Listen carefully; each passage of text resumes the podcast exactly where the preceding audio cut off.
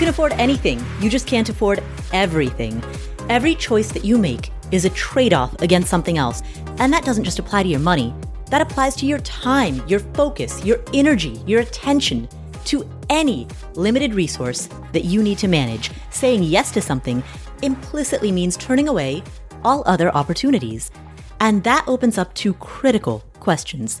First, what matters most? Not what does society say ought to matter most, but what is truly a priority, a value in your life? That's the first question. And the second question is how do you put that into action? How do you make decisions that reflect that which matters most? Answering these two questions is a lifetime practice. And that's what this podcast is here to explore and facilitate. My name is Paula Pant. I'm the host of the Afford Anything podcast. And in today's episode, we're going to take a deep dive into understanding inflation. It's a hot topic. It's been on everyone's mind. It's the subject of news reports, headlines, cocktail party conversation. What is inflation? Today's episode will be an explainer episode to peel back the layers of the onion and understand what this concept truly is. First, a few disclaimers before we get started. Number one, we are not trying to predict the future. We are simply trying to make sense of the present. So this discussion about inflation is educational, not predictive. And nothing I say is meant to be taken as advice, only as background for educational and entertainment purposes. Number two, I am not an econ professor, nor do I play one on TV. I trained as a journalist many years ago, and today I'm a finance podcaster, which is a polite way of saying I'm a person with access to the internet. So take that for what it's worth. Now, with those two disclaimers out of the way, let's get started and we're going to break this discussion into five parts. Part one, what is inflation? What's the cause of inflation? Part two, what are the effects of inflation? And how are different types of assets impacted? Part three, how is inflation measured? Part four, historic examples. And part five, the relationship between inflation and unemployment. All right, let's get started. Part one. What is inflation and what causes it? There are some who define inflation as too much money chasing too few goods. That's a cute description, certainly a sticky one, but it is a description that overly emphasizes the demand side of the causes of inflation. So rather than describe it as too much money chasing too few goods, the more technical description is that inflation is what takes place when the growth in money supply outpaces the growth in the economy. And this results in a decline in purchasing power for a given currency. In other words, goods and services cost more than they used to. So if the cause of inflation is that the growth in money supply outpaces the growth in the economy, that presents an obvious follow up question, which is how does the money supply grow? There are three common ways that it can happen. Number one, the money supply can grow from the printing and issuance of new money.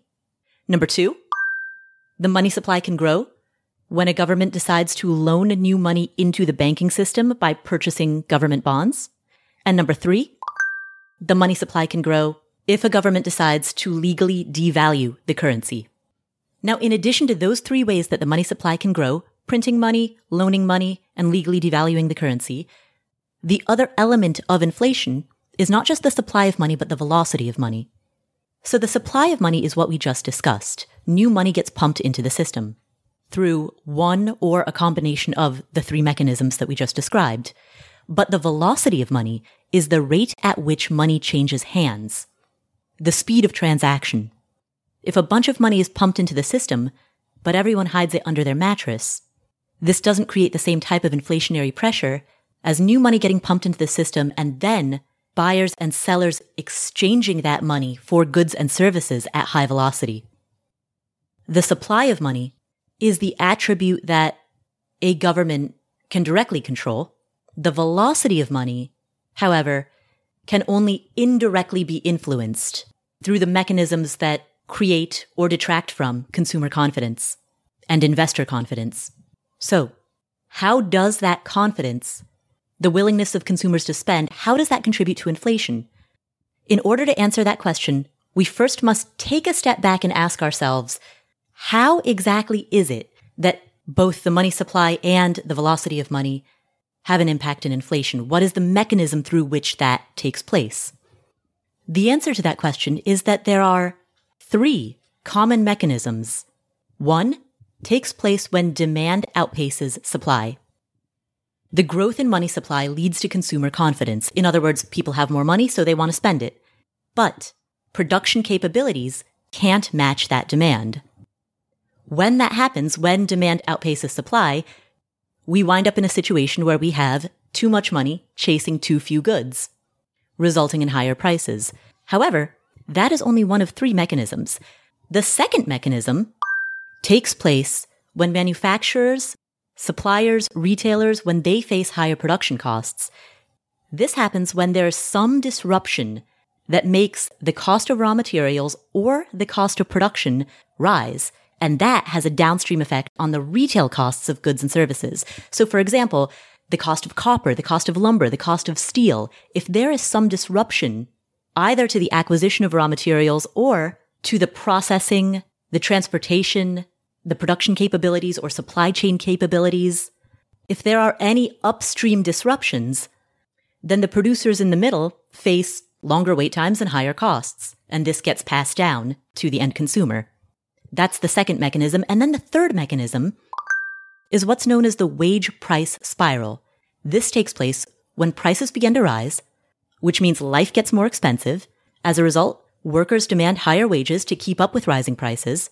Businesses raise wages and raise salaries in order to meet that worker demand and in order to attract and retain talent. And businesses then have to raise the price of their own goods and services in order to pay their higher labor costs. This creates a self-reinforcing spiral known as the wage price spiral. So that's the third mechanism. Now, if much of what I've talked about sounds familiar, it's because this is the story that we have all lived over the last two years. On the demand side, when we went into shutdowns in 2020, services like concerts, massages, haircuts, those services were no longer available. And so consumers turned their demand away from services and towards goods. In addition, stimulus checks and enhanced unemployment benefits grew the money supply and kept consumer confidence strong, further fueling this demand for goods. But the production capabilities and the supply chain capabilities for producers to produce those goods could not meet this added demand. In addition to that, in many sectors, in order for producers to be able to increase their production capacity, they either need to make very large capital expenditure investments that require a long lead time, as is the case with lumber, lumber milling, or producers didn't have the confidence that this demand would persist after the shutdowns ended. And so for certain items, producers felt it too risky to invest in enhanced capex if that means that they might end up in a situation two years in the future where they are overproducing once this temporary boost in demand subsides. Now, on top of all of that, we've talked about the wage price spiral, but fueling that wage price spiral was a labor shortage. As more people opted out of the workforce, either because they need to homeschool their children, they need to care for an ill or elderly family member, or they received enough in various forms of non-wage payment that they could afford to opt out of the workforce. And so the labor shortage amplified the wage price spiral. And so you can see what's happened in the last two years is that when we talk about these three mechanisms that fuel inflation, one being demand outpaces supply, two being higher production costs, and three being the wage price spiral, there have been other inflationary periods where one or two of those factors have driven inflation. But in the last two years, we have experienced pronounced effects in all three. And so this wraps up part one of the five key parts of this episode. Part one being where we address the question, what is inflation and what causes it? And to recap the highlights. Inflation is an increase in the cost of goods and services and a decrease in the purchasing power of a given currency. And it happens when the growth in money supply outpaces the growth in the economy. The money supply grows through the printing and issuance of new money, through the loaning of new money into the system, and through legally devaluing the currency. The money supply, however, is just one of two factors that influence inflation, the other being the velocity of money. So the supply of money and the velocity of money both play a role, and they play a role through three mechanisms. Demand outpaces supply, higher production costs, and the wage price spiral. So that's the recap of part one. All right, let's move to part two. What are the effects of inflation? Part one, we discussed cause. Part two, we're discussing effect. And let's start with the good news. Some degree of inflation is desirable. Inflation spurs investment because investors look to various assets like equities, commodities, real estate in order to beat inflation. Inflation also spurs spending because the knowledge that cash tomorrow will be worth less than cash today is a motivator to spend now. So it's healthy for a society to have a small, controlled degree of inflation. Oftentimes in developed economies like the United States, a target inflation rate of around 2% is considered just the right dose. In more rapidly developing economies, that inflation rate can notch up a bit higher. India has set its target inflation rate at 4% with a plus minus 2% on either end. So they've set a target range of between 2 to 6%. So different nations set different inflation targets because inflation does produce some healthy benefits into the system. But even in the best of times, inflation needs to be managed carefully. And every time a government introduces new money into a financial system, the first order effect is felt based on how, where, and when that new money is issued. And this leads to a discussion around something called the Cantillon effect. Quick pronunciation note. Some people call it the Cantillon effect. Others pronounce it the Cantillon effect. I'll be calling it Cantillon. It was named for an economist who lived in the 18th century named Richard Cantillon.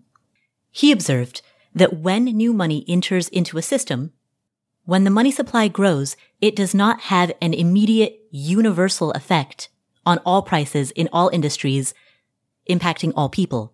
Instead, it has a localized effect. And the closer you are to that injection of liquidity, the faster you will feel that effect.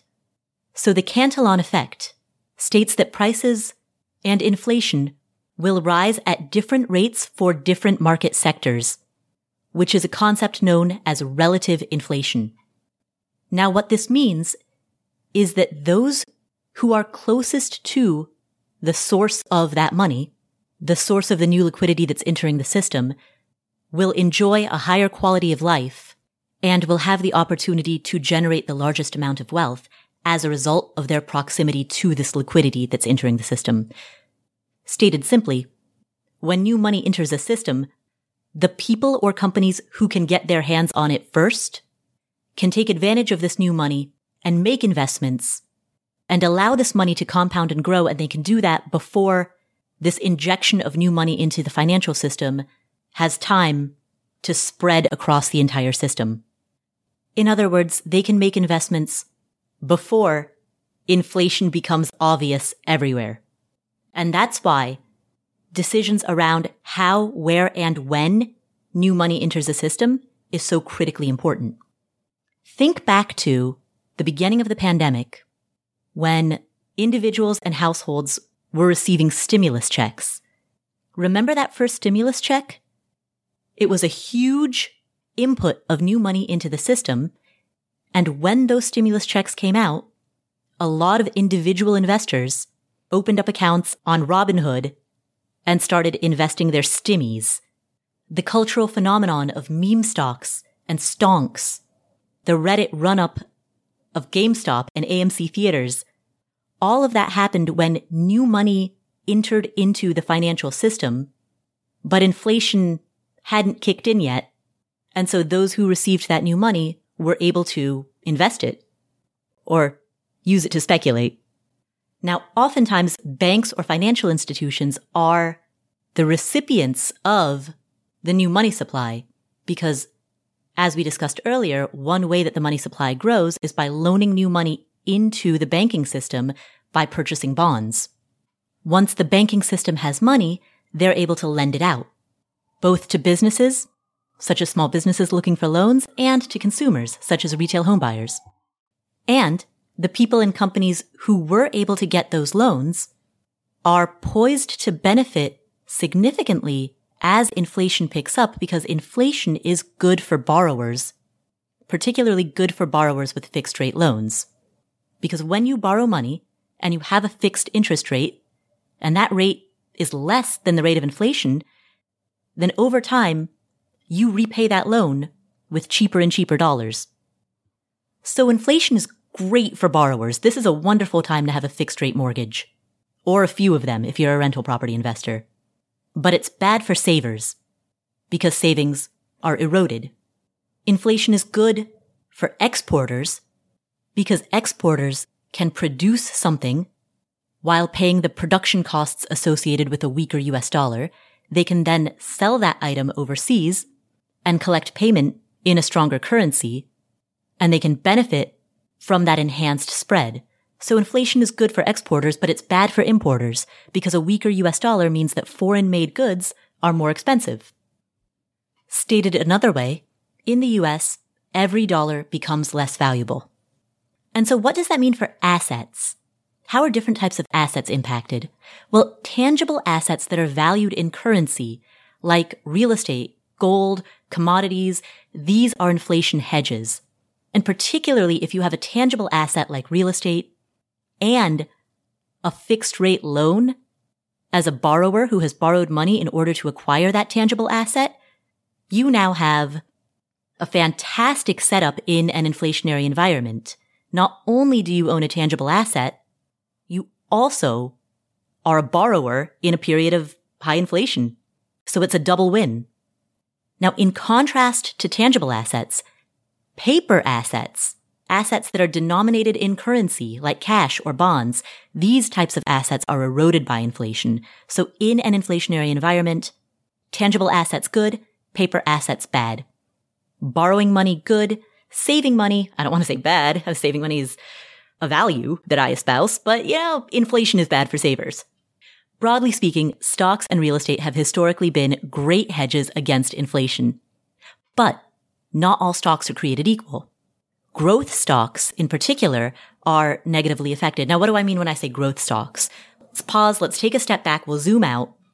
Stocks, equities generally are classified based on size, style, and location. So when I say size, I'm talking large cap, mid cap, small cap. When I say location, I'm talking US, international, emerging markets, frontier markets. And when I say style, I'm talking about growth stocks, value stocks, or a blend. Those are three common classifications for equities. Now let's take a close up look at the style classification. Growth stocks are stocks that seem to be very promising for the future. So they may not necessarily be turning a profit right now. Their numbers today might not look that great, but their future prospects seem optimistic enough that investors are willing to make a bet that these stocks, these growth stocks, will outperform the market over time. This is in contrast to the alternate style, value stocks, which are stocks that typically tend to be performing well today, but that investors decide are trading at a cost that is less than what they're actually worth. In other words, with value stocks, investors believe that the market has undervalued the worth of a given company. The market has underpriced that company. And so value stocks are sought after based on their current performance and their current price relative to their current performance. By contrast, growth stocks are sought after based on the expectation of their future performance. And this is where inflation starts to fiddle with those numbers. Because when dollars become less valuable, the present value of those future dollars is also reduced. And as a result, growth stocks tend to take a hit in an inflationary environment. Now, tech stocks tend to represent a lot of growth stocks and the tech sector also represents the biggest stocks, talk large cap, the biggest stocks in the index. So among the 10 biggest stocks in the S&P 500, we find Apple, Microsoft, Amazon, Facebook, Google, Tesla, and Nvidia, all of which are tech stocks, all of which are among the 10 biggest stocks in the overall S&P 500. Now, just because they're tech stocks doesn't mean they're necessarily considered growth stocks. That's disclaimer number one that I want to make. Disclaimer number two that I want to make is that sometimes a growth investor and a value investor might both buy the same stock for different reasons. Philip Fisher is one of the most acclaimed American investors of the 20th century. He is sometimes referred to as the father of growth investing. And ironically, his son is a value investor. And he wrote about times when both he and his son would purchase exactly the same stock but Philip Fisher would come to that decision through a decision making framework that prioritized growth stocks. And his son would come to that same decision through a decision making framework that prioritized value investing. So that's the second disclaimer that I want to throw out there. Not all tech stocks are growth stocks and some growth stocks are also really good value stock picks. With that said, it is also the case that there's a lot of overlap between growth stocks and tech stocks. And it is also the case that the broad market is heavily represented by large cap tech stocks. And so some of the volatility, the swings that we're seeing in the market right now and the declines that some major companies have faced in the past few weeks, much of that reflects investors repricing these stocks and reassessing what they're willing to pay for the prospect of future returns in light of the high inflationary environment that we're currently in.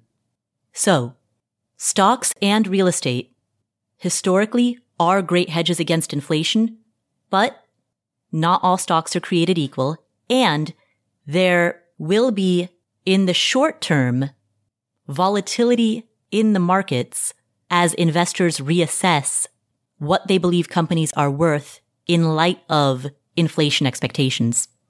And by the way, I don't mean to constantly be banging the pro real estate drum, but if you've spent the last couple of years sitting on the sidelines considering possibly investing in real estate, the draw of locking in a fixed rate mortgage and buying a tangible asset that historically is a low volatility inflation hedge, that tangible asset, of course, being real estate, that draw, the inflation protection that real estate can provide is particularly appealing at this point in time.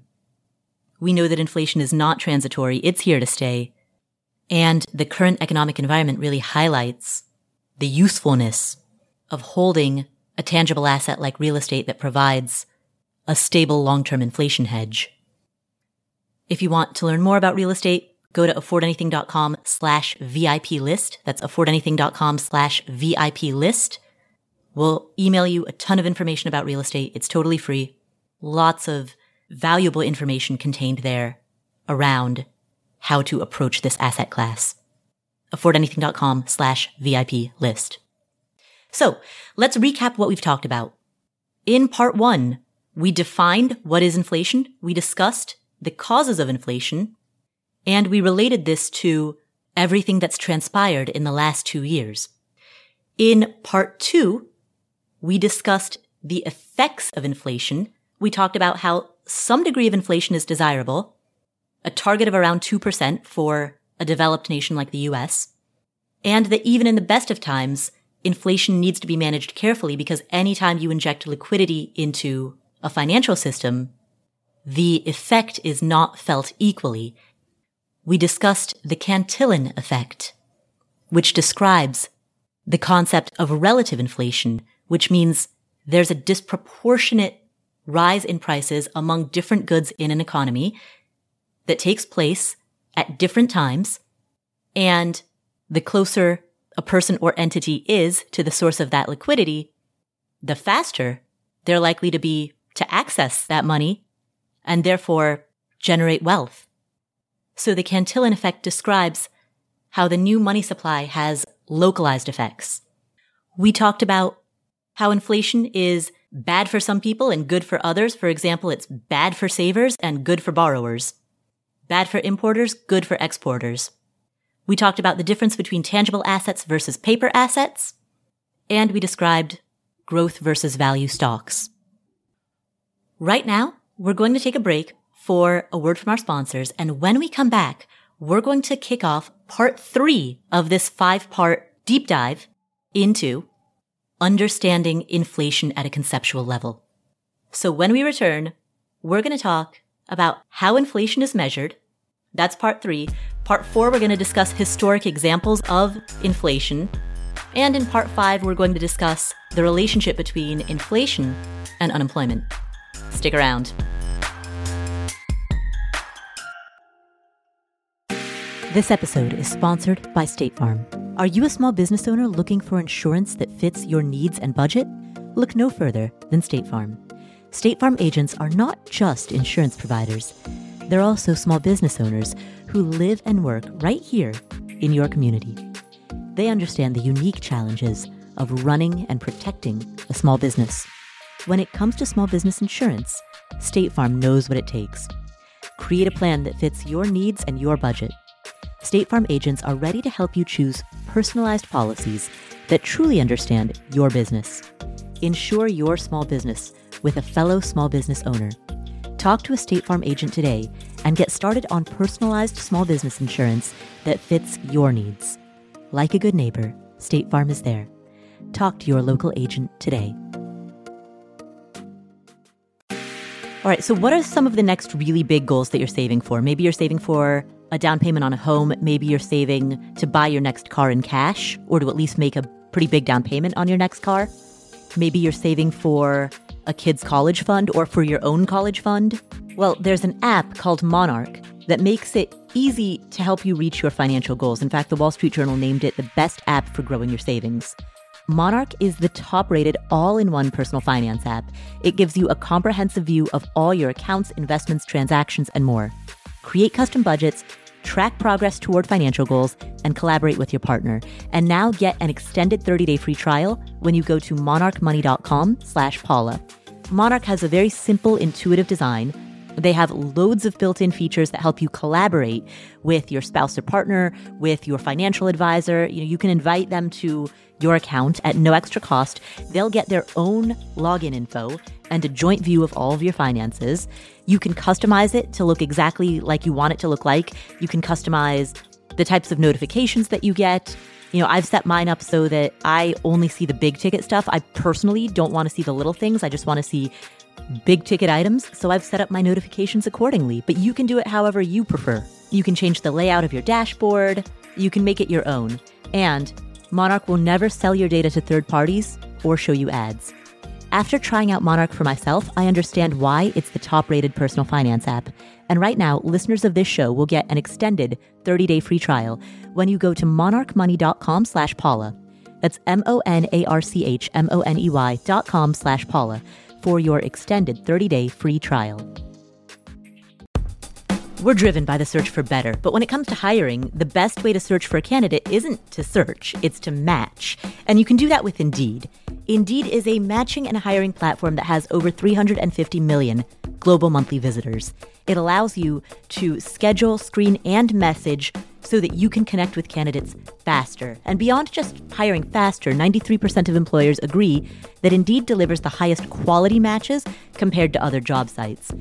They leverage over 140 million qualifications and preferences every day, which means Indeed's matching engine is constantly learning from your preferences. Whenever I hire somebody inside of Afford Anything, I'm doing so because we are already overloaded with work. We have way too much on our plates, and so we need to hire so that somebody can start taking some of that stuff off of our plates. But hiring itself is added workload on top of already busy workload. So it's great to have a platform like Indeed that helps you hire faster and find higher quality matches. And listeners of this show will get a $75 sponsored job credit to get your jobs more visibility at Indeed.com slash Paula. Just go to Indeed.com slash Paula right now and support our show by saying you heard about Indeed on this podcast. Indeed.com slash Paula. Terms and conditions apply. Need to hire? You need Indeed.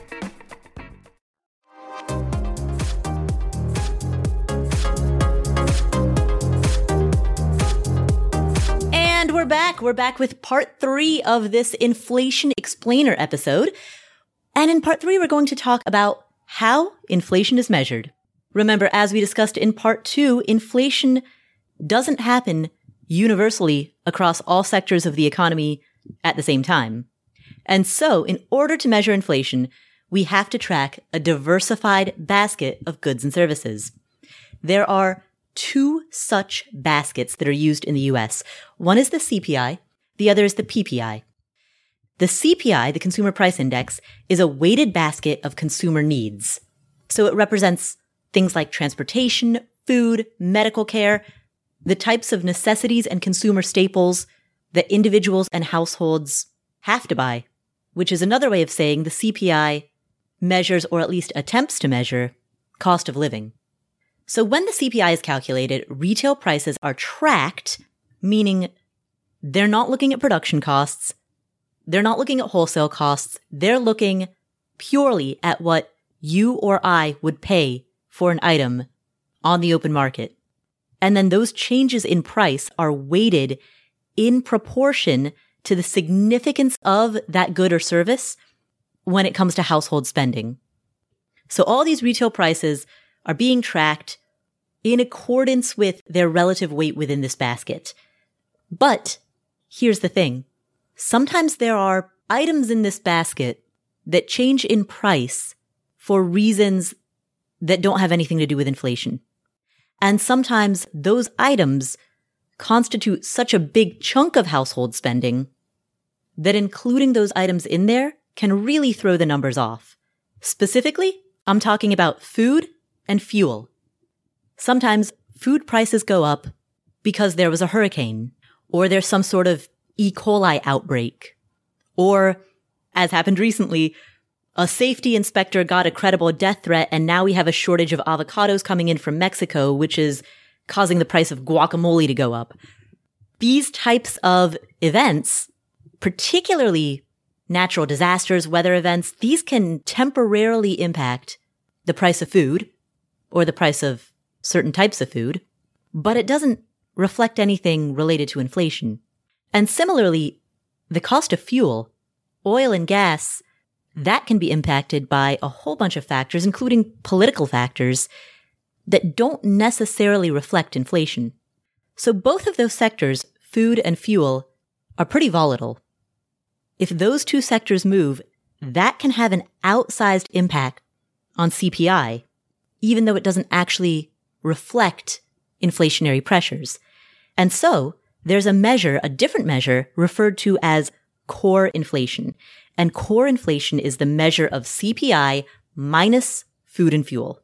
Core inflation looks at price changes across that same diversified basket of services, goods and services, except for food and energy in order to mitigate the impact of these volatile sectors. Is it a better way to measure inflation? That's a subject of debate, but certainly it provides another data point that can round out the picture. And another data point that can round out the picture is what's known as the PPI, the Producer Price Index. And this measures the average weighted price changes that sellers receive for intermediate goods. To state it simply, the CPI is looking at inflation from the perspective of retail buyers, you and me. The PPI is looking at inflation from the perspective of sellers and producers. If you go to the Bureau of Labor Statistics website, you'll see that the PPI publishes more than 3,700 commodity price indexes for goods and 800 for seasonally adjusted services. So they're tracking a lot of the price changes that are happening upstream.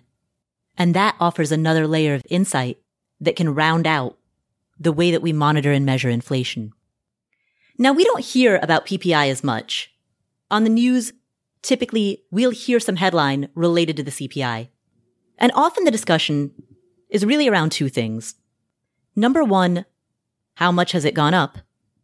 But number two, how fast is it continuing to go up? Have we hit an apex after which the rate of increase will slow? Or are we a boulder rolling down a hill with lots of momentum and no sign of stopping? Anytime you're monitoring any metric or any change, you're looking not just at the month over month numbers, but also at the increase or decrease within those numbers over time. And again, this episode is not here to predict the future. This episode is here to have a stronger understanding of the present.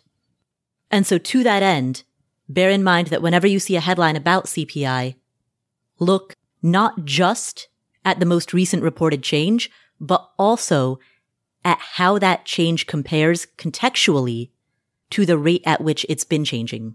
And that wraps up part three, our discussion on how inflation is measured. Leading us to part four, let's talk about some historic examples. How has inflation played out in the past? We'll start in the 1920s with the German Weimar Republic. Germany financed World War I by borrowing heavily and printing huge amounts of unbacked currency, fiat currency. And the reason I'm taking the time to note that it was unbacked was because prior to World War I, Germany's currency was backed by gold. Germany got rid of this gold standard in 1914. And at the time, the German mark, the French franc, the Italian lira, and the British shilling all had roughly equal value and roughly comparable dollar exchange rates, US dollar exchange rates. So that was a situation in 1914. But then from 1914 to 1919, prices of everything in Germany doubled as Germany both borrowed a lot of money and printed a lot of money to be able to pay for the war. World War I ended in 1918 and under the Treaty of Versailles, it was required to make reparations payments in gold backed marks. This created a degree of financial stress and Remember how we mentioned that prices doubled between 1914 and 1919? Well, they doubled again between 1919 and 1922. And so by 1922, many citizens were starting to get rid of their paper assets, get rid of their currency, and convert it into tangible assets. Pianos, diamonds, pieces of art, real estate. People began piling into tangible goods because prices had doubled twice in the last eight years. But despite this, people were more worried about unemployment than they were about inflation. The chief objective was to keep the population working. And Germany saw that given the devaluation of the mark, they were well poised to be able to export many of their goods. So they just kept printing money. They kept printing money in order to facilitate exports and keep the population employed. And what happened next was it spiraled out of control. In 1914, one US dollar was worth about four or five German marks. By November 1923, one US dollar was equal to one trillion marks. So at that point, the currency straight up lost all meaning. And ordinary citizens were bartering goods with one another. They were that into tangible assets that by 1923, people were trading a handkerchief for some carrots or a shirt for some shoes. People were also, especially pre 1923 when it really went awry, like back in 1921, before it spiraled out of control, people were also aggressively investing in foreign currencies, trading German marks for a litany of currencies from many other nations. As a side note, I will make the connection that cryptocurrencies which are non-fiat currencies, grew in popularity during the pandemic. And as I've said many times before on this podcast, when we talk about quote unquote investing in crypto, what we're really talking about is a form of currency exchange in which you exchange one medium of exchange, the US dollar, for a different medium of exchange, such as Bitcoin or Ethereum or Stellar Lumens. Now, I'm not stating that the US is going to be the Weimar Republic. Absolutely not. But I do think there's a notable parallel that when a population anticipates inflation, one of the things that ordinary individuals do is they start converting their money into other forms of currency. And it happens that we currently live in an age where currency can be digital and programming language can be written such that the issuance of new supply of that digital currency into circulation is governed by an algorithm rather than by politicians. Again, I am not comparing the US to the Weimar Republic in any way whatsoever. Please don't think I'm doing that. And, and what I'm largely speaking to is the reframing of cryptocurrency, not as an investment, but as an alternate currency. At any rate, this is a history lesson, so we won't go down the crypto rabbit hole. But that is the cautionary tale of the Weimar Republic, and it's a tale of hyperinflation. And while it's easy to say, well, that was the 1920s, that happened in literally a century ago, and that was a very different time. There was a war in Europe. There was a different pandemic, the Spanish flu pandemic of 1918. And that was a much deadlier pandemic. One third of the world's population ended up infected by the virus and about 50 million people worldwide died in that pandemic. So they were dealing with a lot back then. Nothing that we could ever relate to. So why spend all this time talking about something that happened a century ago? Why live in the past? And if that's what you're thinking, all right, fair enough. Let's talk about Zimbabwe. Zimbabwe was the first nation to experience hyperinflation in the 21st century. In 2007, as the rest of the world was undergoing the Great Recession, Zimbabwe's inflation rate topped 50% per month. And it got worse from there. By November 2008, prices were doubling on average every 24 hours. But I don't want to sound alarmist or I don't want to sound as though I'm telling you about these historic examples in order to create an alarmist narrative. Because the reality is nothing like that has ever happened in the United States. In 2007, 2008, when Zimbabwe was experiencing hyperinflation, we in the US were experiencing what's known as biflation. Biflation is an example of the Cantillon effect, and it happens when there's strong demand for certain types of assets and weak demand for others, causing prices in one sector of the economy to rise and prices in other sectors to fall, which means that we simultaneously experience both inflation and deflation at the same time. That's biflation. That's what happened in the US during the Great Recession of 2007, 2008 given the severity of the 2008 recession and given the amount of money that was pumped into the economy in order to get us out of that recession, it is truly uplifting and very fortuitous that inflation fears that some of us held during that time did not come to pass. We ended that recession and launched into a decade of prosperity with a low inflation rate, an 11 year bull run, and an unprecedented flourishing of digital innovation that took place over the last decade. And so fortunately, our most recent example of inflation or specifically biflation fortunately is not a cautionary tale. It did not spiral out of control. In fact, the worst that the US has experienced was a two decade period from the mid 1960s to the mid 1980s known as the Great Inflation. 10 seconds on the clock. How many things can you name that are always growing? Like your hair, your net worth, I hope. Your income, your investment portfolio. Again, I hope, I hope. Hey, how about the revenue in the business that you run on Shopify? Shopify is the global commerce platform that helps you sell at every stage of your business, whether you just started or whether you've been in business for 10 years. Whether you're selling accounting textbooks or windshield wiper repair kits and whether you're selling in person or online.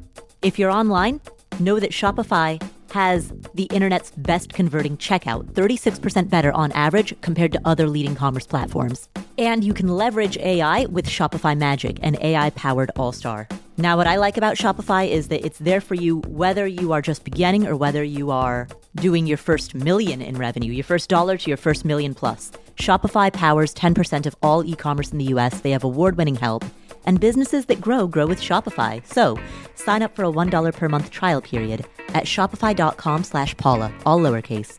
Go to shopify.com slash Paula now to grow your business, no matter what stage you're in. Shopify.com slash Paula.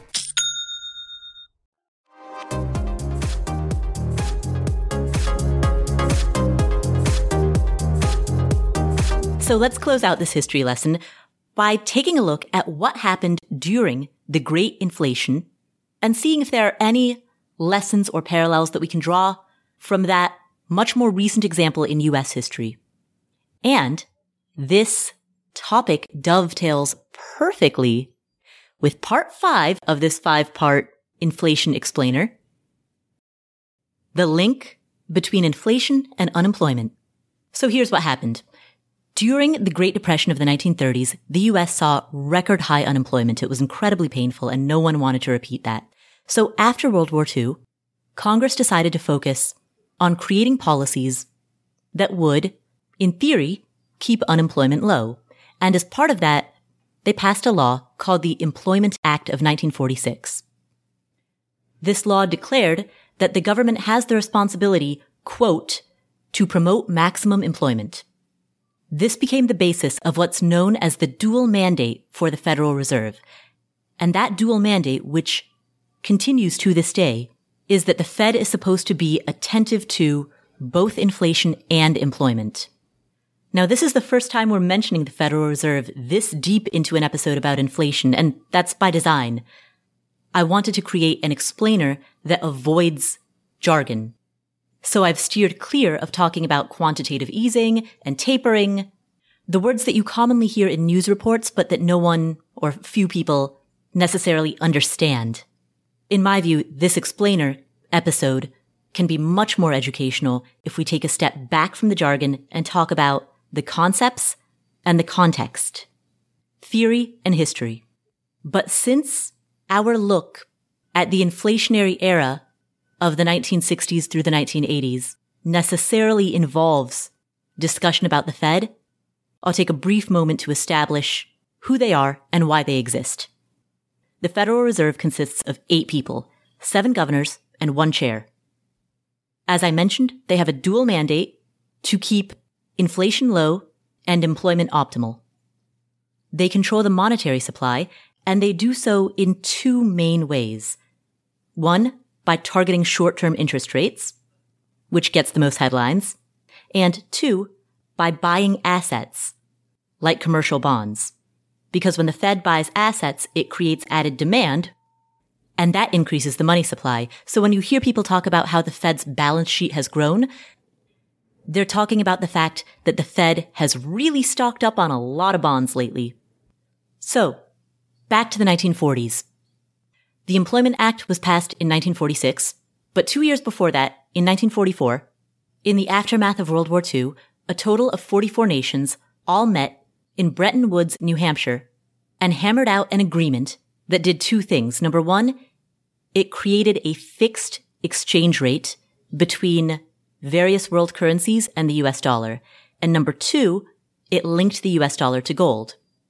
And so the US dollar became the world's reserve currency. But over the next 25 years, from the mid 1940s through 1971, the flaws in this system became increasingly obvious.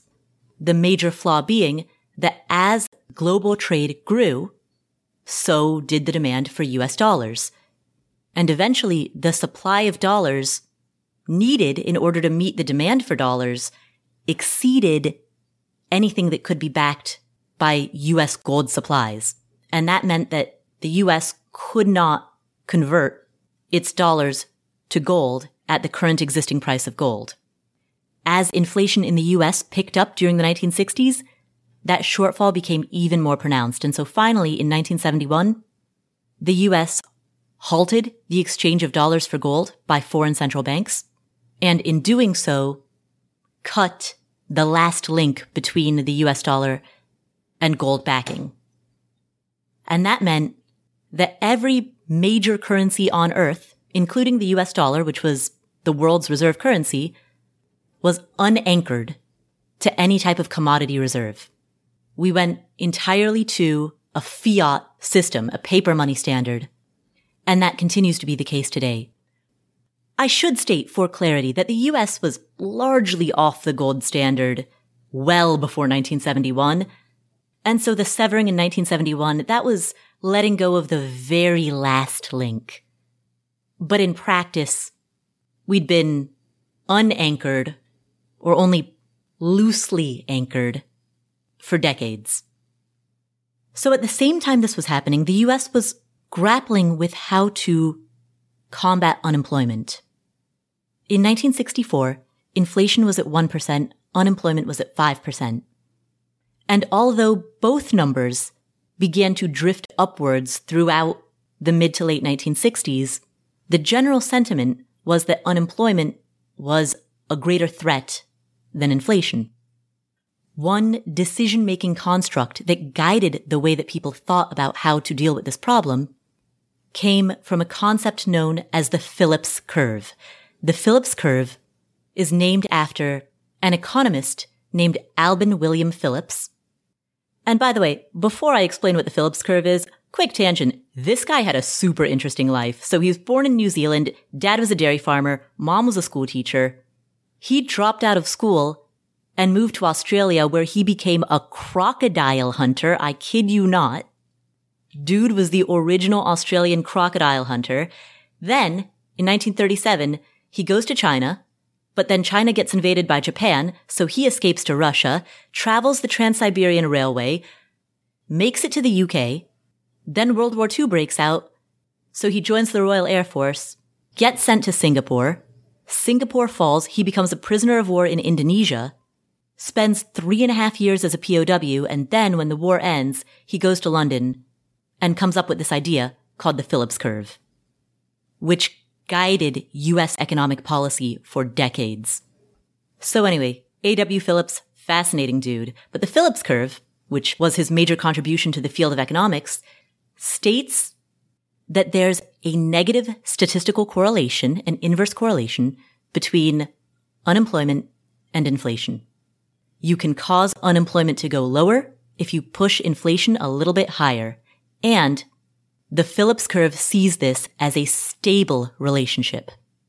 And so based on this model, policymakers in the 1960s and 70s thought that they could embrace a little bit of a trade-off. Remember in 1964, the inflation rate was 1%. It wasn't seen as a threat. So the notion that was embraced at the time was to embrace a little extra inflation for the sake of giving more people jobs. The problem is this didn't work out so well. By 1974, inflation was over 12% and unemployment was over 7%. So the US was in a period of what's known as stagflation, where both inflation and unemployment were rising in parallel. And so the Phillips curve model proved to be unstable. It worked until it didn't, and when it didn't, it fell apart in a way that made things worse. To combat this, during the 1970s, the Fed decided to embrace what's known as stop go policy, where they alternated between fighting unemployment and fighting inflation. And so during the go periods, the Fed would lower interest rates with the hope of pumping more money into the economy so that more people would get jobs. And then during the stop periods, they would raise interest rates and it became like interval training at the gym. They would pull one lever, then they would pull the other. Go, stop, go, stop. And that didn't work either. The other thing they tried during the 1970s were price controls, wage and price controls between 1971 to 1974. The idea was that if the government could mandate price controls, that might control inflation without creating unemployment. But in reality, it only temporarily slowed the rise in prices while simultaneously creating huge shortages. So by the end of the 1970s, the US had a lot of experience with ideas that didn't work. And the effect showed because by the summer of 1980, inflation was near 14.5% and unemployment was still over 7.5%. So how did this ultimately all get resolved? Well, in August 1979, the Fed appointed a new chair by the name of Paul Volcker. Now, at the time that he was appointed chairman of the Fed, inflation was at 11%. This is summer 1979. Remember, one year later, summer 1980, inflation grew to 14.5%. So he did not have a good first year on the job, but he set in motion and was ultimately able to execute a much more aggressive inflation combating strategy. He created incredibly tight controls around the money supply. And part of the fallout from that was that the US entered a severe recession.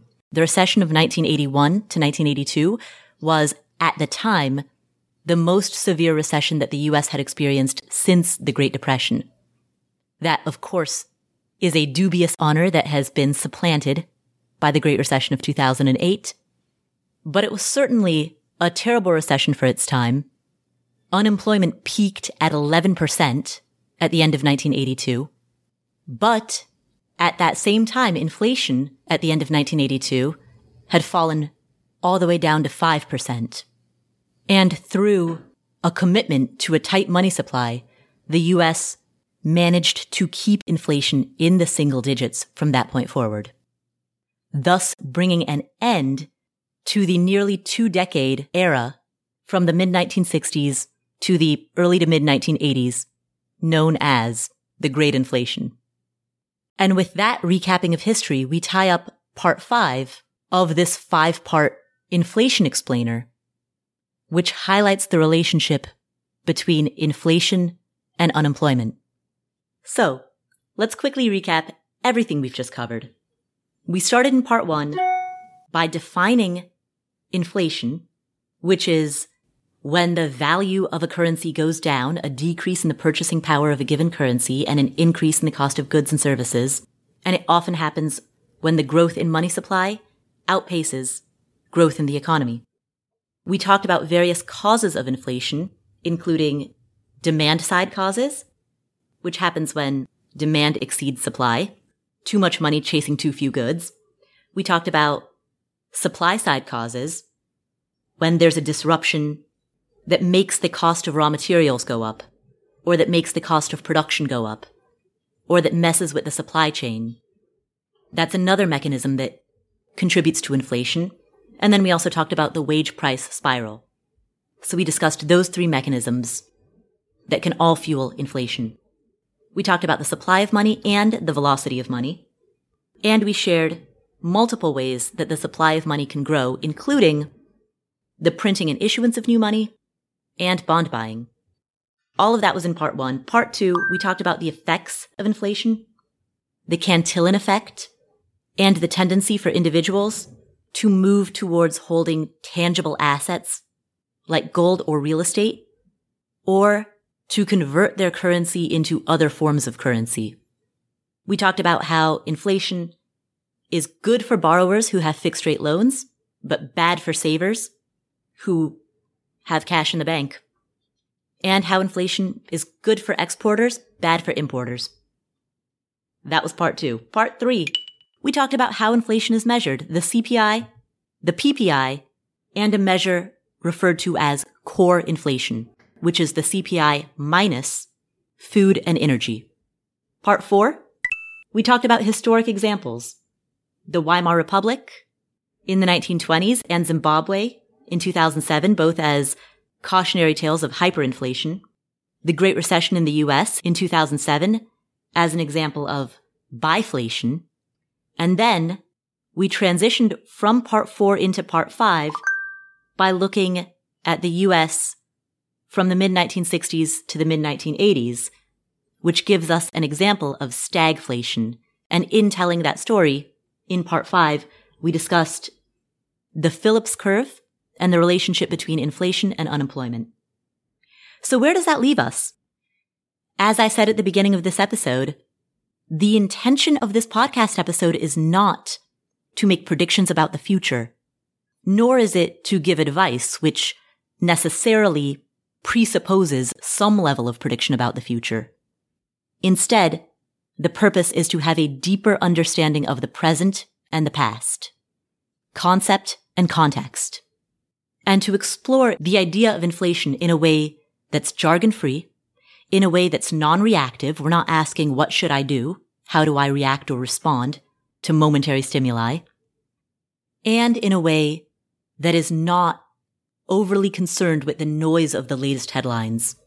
The mistake that many people make when approaching the topic of inflation is that they get caught up in news of the latest interest rate hike or worse, speculation about interest rate hikes that may or may not transpire in the future. They get overly caught up in the movement of a handful of basis points and then they become reactive and they begin questioning if they should disrupt or accelerate or reduce their entire financial and investing strategy based on fears. Oh, I'm worried that interest rates might rise more in the future. Therefore, I should accelerate buying a home right now, even if I'm not ready for it. That's an example of this done wrong. Likewise, oh, I am saving up for a major goal. I'm saving up for a down payment or to send myself back to grad school or heck for a trip around the world for whatever it is. But this means I have a lot of cash on hand and I don't want to keep that cash in a savings account. So is it okay because I'm hearing all these headlines about inflation? Is it okay if I just for a moment treat the stock market like a high yield savings account and throw my cash in there despite the fact that I know I'm going to need it in a short time frame?